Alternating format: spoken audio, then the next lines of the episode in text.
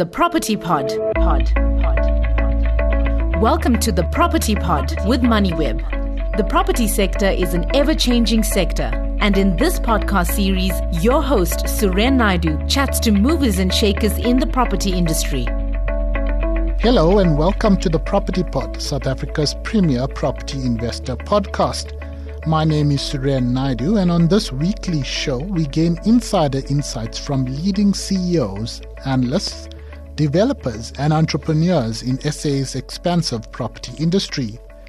We have covered the listed property sector and its 2023 performance a bit on MoneyWeb in the last two months, but with the SA REIT conference taking place in Johannesburg last week, we caught up with Estienne de Klerk, the chairperson of the SA REIT Association and SA CEO of Growthpoint Properties, to talk us through some of the hot topics and issues discussed at the conference. For a little clarity for our listeners that are not property investors, SA REIT stands for the SA Real Estate Investment Trust Association. Estienne, the last time I spoke to you on this podcast was two years ago, believe it or not, back in February 2022.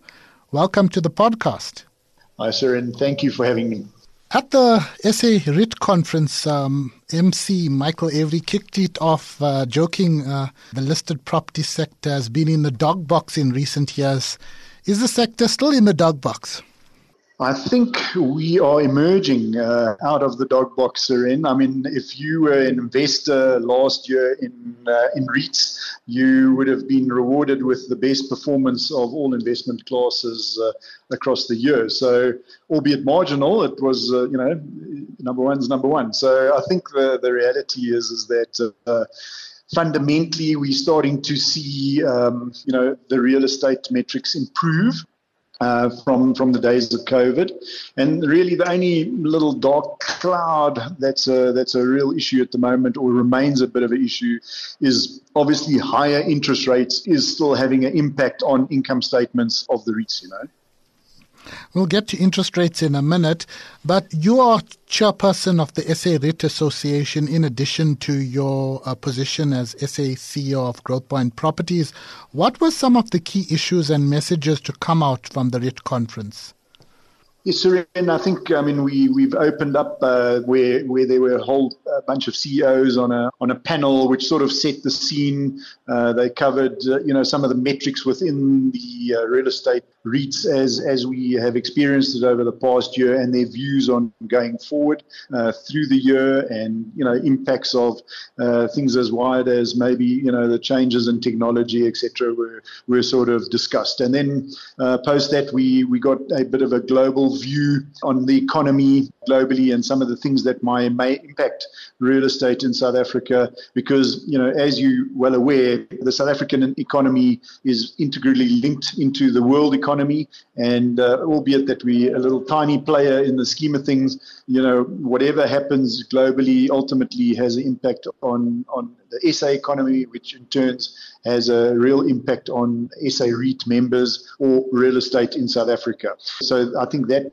certainly was discussed in detail. And then we we have also had discussions because one of the key challenges in uh, in our sector is obviously municipalities and let's say government policy, etc. And uh, we had uh, uh Wayne uh, Duvenage from OUTA come and talk to us a little bit about some of the successes they have had in, you know, holding government and local government to account uh, in ensuring that uh, our tax money is spent wisely and um, and that it actually makes makes the difference and delivers the services that we uh, that we're paying for. And then through the day, you know, there will be various speakers. Uh, we we had a look at the performances of real estate globally. You know, the context is quite interesting that, uh, I mean, if you look at real estate globally, uh, the experience has actually been very, very similar to what we are experiencing in South Africa. And sometimes for different reasons, but certainly, uh, you know, we're not alone. And uh, in this context, sort of, you know, gives you uh, certainly some comfort that, that, you know, there's, there's some consistency uh, with global markets in, in the South African context. And, you know, we've had some institutional investors and analysts uh, give their views on the sector and, and the way forward. And then through the day, we'll be discussing ESG, we'll be discussing a variety of items that are really relevant and key issues in respect of, um, of real estate, even including things like property tech, etc. So a very exciting uh, agenda for, for, for the day. It was indeed a very interesting panel chat by Wayne from OUTA. Uh, I was in that session, very provocative, interesting things to hear from a, a, municipal service delivery perspective. On one of the panels, you were one of the speakers. You talked a little bit about uh, Regulation 28 and pension fund changes and its impact on REITs. Can you talk us through a little bit of what you mentioned, considering REITs are underweight currently in terms of uh, asset manager uh, allocations? Yeah. So maybe just sort of big picture, just to understand for, for, for your listeners to understand how investment flows effectively work uh, in the world, is that generally most of the investment funds flow from our salaries into pension funds, and those pension funds have managers, and they typically uh, either um, have investment managers themselves or uh, uh, award the capital to investment managers via mandates all across the globe, right? And they would then get advisors which say to them, look, you know, we think interest rates are going to go up and the real estate sector is going to struggle. So we want you to reduce, or we propose you reduce your exposure to real estate in the specific cycle. Now, typically, you know, you could find uh, in some of the developed uh, markets that the exposure to real estate will be as high as 10%. It is arguably the largest sector um, on the planet, you know, uh, the biggest industry.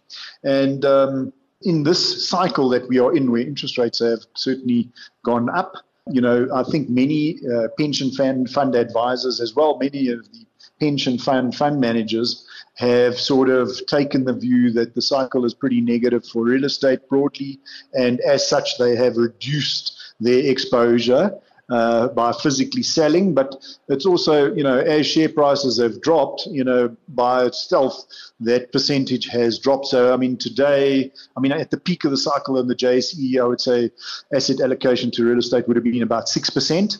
Uh, that has reduced to uh, around 3 odd percent. And I think what Regulation 28 has done, and just for listeners to understand, in these pension funds in South Africa, actually are limited in terms of their ability to invest capital offshore. So they were limited to only 30% of the funds being invested offshore. And then, surprisingly, last year, out of the blue, that regulation was lifted to 45%. So that meant additional 50%. Uh, more investment offshore, if you'd like, because uh, you know they, they, added another 15% onto yes. onto the existing mandate. So what was actually happening was that investors were selling local equities, real estate, uh, and investments, and they were moving that capital offshore. And we saw quite a significant uh, outflow of capital out of the JSE across the board, not just real estate, but um, into, into international markets. And what we are also sort of hearing along the grapevine is, is that some of the local pension funds are actually awarding mandates to offshore asset managers rather than seek some of that exposure through the local market, you know.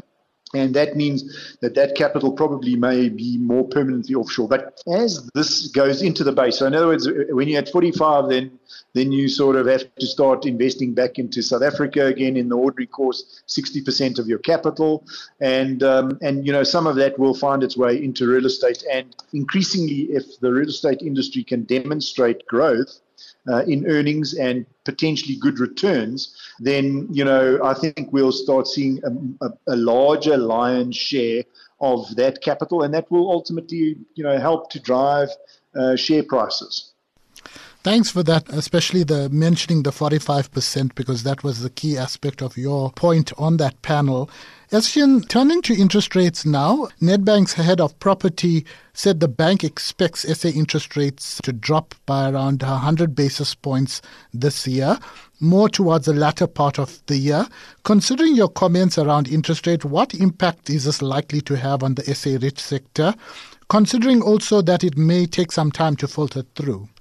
So I think just the just the, the messaging that interest rates will drop will be enough to see uh, a a, quite a bit of a rebound on the uh, on the stock exchange, actually pretty much across all asset classes, uh, including real estate, but more specifically real estate, because properties shares, given the fact that they they pay a, a distribution uh, gross to investors. They, they're very much a yield play, and uh, and as as interest rates go down, the yield requirement drops, share prices increase. So what we would expect is that you know just the messaging that interest rates will drop will already uh, certainly benefit the underlying stocks as investments. But on top of that, I think that you know most of the companies have uh, debt on balance sheet, and uh, over time, you know, as interest rates come down, they will benefit uh, increasingly from those lower interest rates. So, similar to how they, at the moment, you know, uh, are, uh, you know, having to manage with higher interest rates, and that's obviously having a negative impact on the income statements. A reduction in interest rates will have a positive impact on the income statements, which means bigger distributions to investors. The big question was it's a topical issue whenever I speak to a, a CEO, but the big question also at the conference was around SA REITs trading at a discount to net asset values. 10 years ago, the sector was trading at a premium, I believe. What needs to get the sector back into possibly trading at a premium? Is that possible in the next five to 10 years? Yeah, so I think, Suren, I mean, you know, the, the fundamentals are really a couple of key things. I think one is investors want to be able to see growth in distributions. Obviously, you know, when we were trading at a premium to distribution uh, to our to the actual underlying asset value, um, you know, those that, that was times when interest rates were very low. You had a very strong growing economy. Rentals were going up, vacancies were low and coming down. So, you know, the moons are sort of perfectly aligned, which, which sort of resulted in that uh, sort of dynamic. Um, the reality is is that in in this environment, interest rates are now still, uh, you know, they've now stabilized. So I think that what you'll find over the next one or two years, you know, that will still flush through the through the, the earnings of, of REITs. But then after that, I think, you know, you should start seeing the benefits of lower interest rates. So that's a key. I think one key thing is uh, interest rates reducing. We'll see um, uh, stocks trading much closer to NAV. And then, yeah, growth. If you can demonstrate uh, growth in earnings, underlying distributions, those will, and there's a myriad of things that will drive that. Obviously, reduction in costs or increase in rental income, uh, reduction in vacancies, more demand, and potentially uh, accretive M&A transactions. All those type of things can result in, um, you know, the share prices trading uh, either closer or even at a premium to NAV. So if you think about the, the share price, you know, when, when you look at the NAV underlying, the, the actual valuation of the assets underlying shouldn't, if you add them all together, you know, doesn't necessarily uh, result in exactly the same traded value on the JSE. And, and the reason is, is that there's a whole bunch of other metrics, for instance, you know, debt and interest rates that come into play and uh, and growth uh, factors that come into play into into that valuation of the actual uh, stock that's traded. And if you think about REITs, you know, it is the most liquid and tradable way to acquire real estate in this country. Uh, it's also the cheapest way in terms of costs. It gives you the biggest diversification. It gives the individual investor uh, ability to get exposure to the best quality properties uh, available in the country. And, you know, if you think about it, there's also quite a component of international exposure in uh, many of the stocks today, which also diversifies uh, the investor, you know, out of the South African economy, as an example. And on top of that, you're getting probably a cheaper level of capital funding those investments because most of these companies can attract cheaper capital than individual investors can. And they have dedicated management. So it's you know if you had to buy your own own property, whatever it is, you know, you have to worry about fixing the bathrooms and the toilets and the things and making sure the property is well managed. Whereas if you invest in a REIT, it's certainly admin light, you know, relatively, and, and you should get, certainly our research shows that on average, uh, a, a REIT portfolio of REIT shares outperforms underlying direct investment into real estate. Just to conclude, Estienne, I know Growthpoint is in a close period at the moment. Your results are coming out in March. But one of the other things talked about is that capital raising is, is quite difficult in the current environment for REITs. In addition, there's been hardly any new listings uh, in the REIT space in South Africa and I suppose globally to some extent as well. When can we expect this to change? And I ask this because um, your your funds management model as Growthpoint a few years back when you started the health fund and now the student accommodation fund, you talked about possibly listing those separately at some stage. Yeah, so Suren, I mean is that's a much more company specific sort of uh, question. Uh, for for Growthpoint, I mean, you know, we we have built this fund management business which uniquely offers investors uh, opportunity uh, to um, you know unlisted REITs, uh, which is pretty unique, and uh, and really the opportunity to get very specific niche exposure, as you mentioned, to healthcare and, and student accommodation. And I think, you know, ultimately it's uh, the investor's call, but the, the idea was that, you know, that a liquidity event would be on the cards for those investors in five to seven years. Um, and and that IPO probably would have been the, the the the right way to to go about it. Now, you know that is pretty cycle dependent, and I think you know, we, we do think that the cycle is improving, and uh, yeah, those those that opportunity for those companies to to IPO in the future certainly is still is still there. Estienne, I appreciate your time speaking to us uh, during the lunch breaks. I hope you can get some lunch at the SA REIT conference.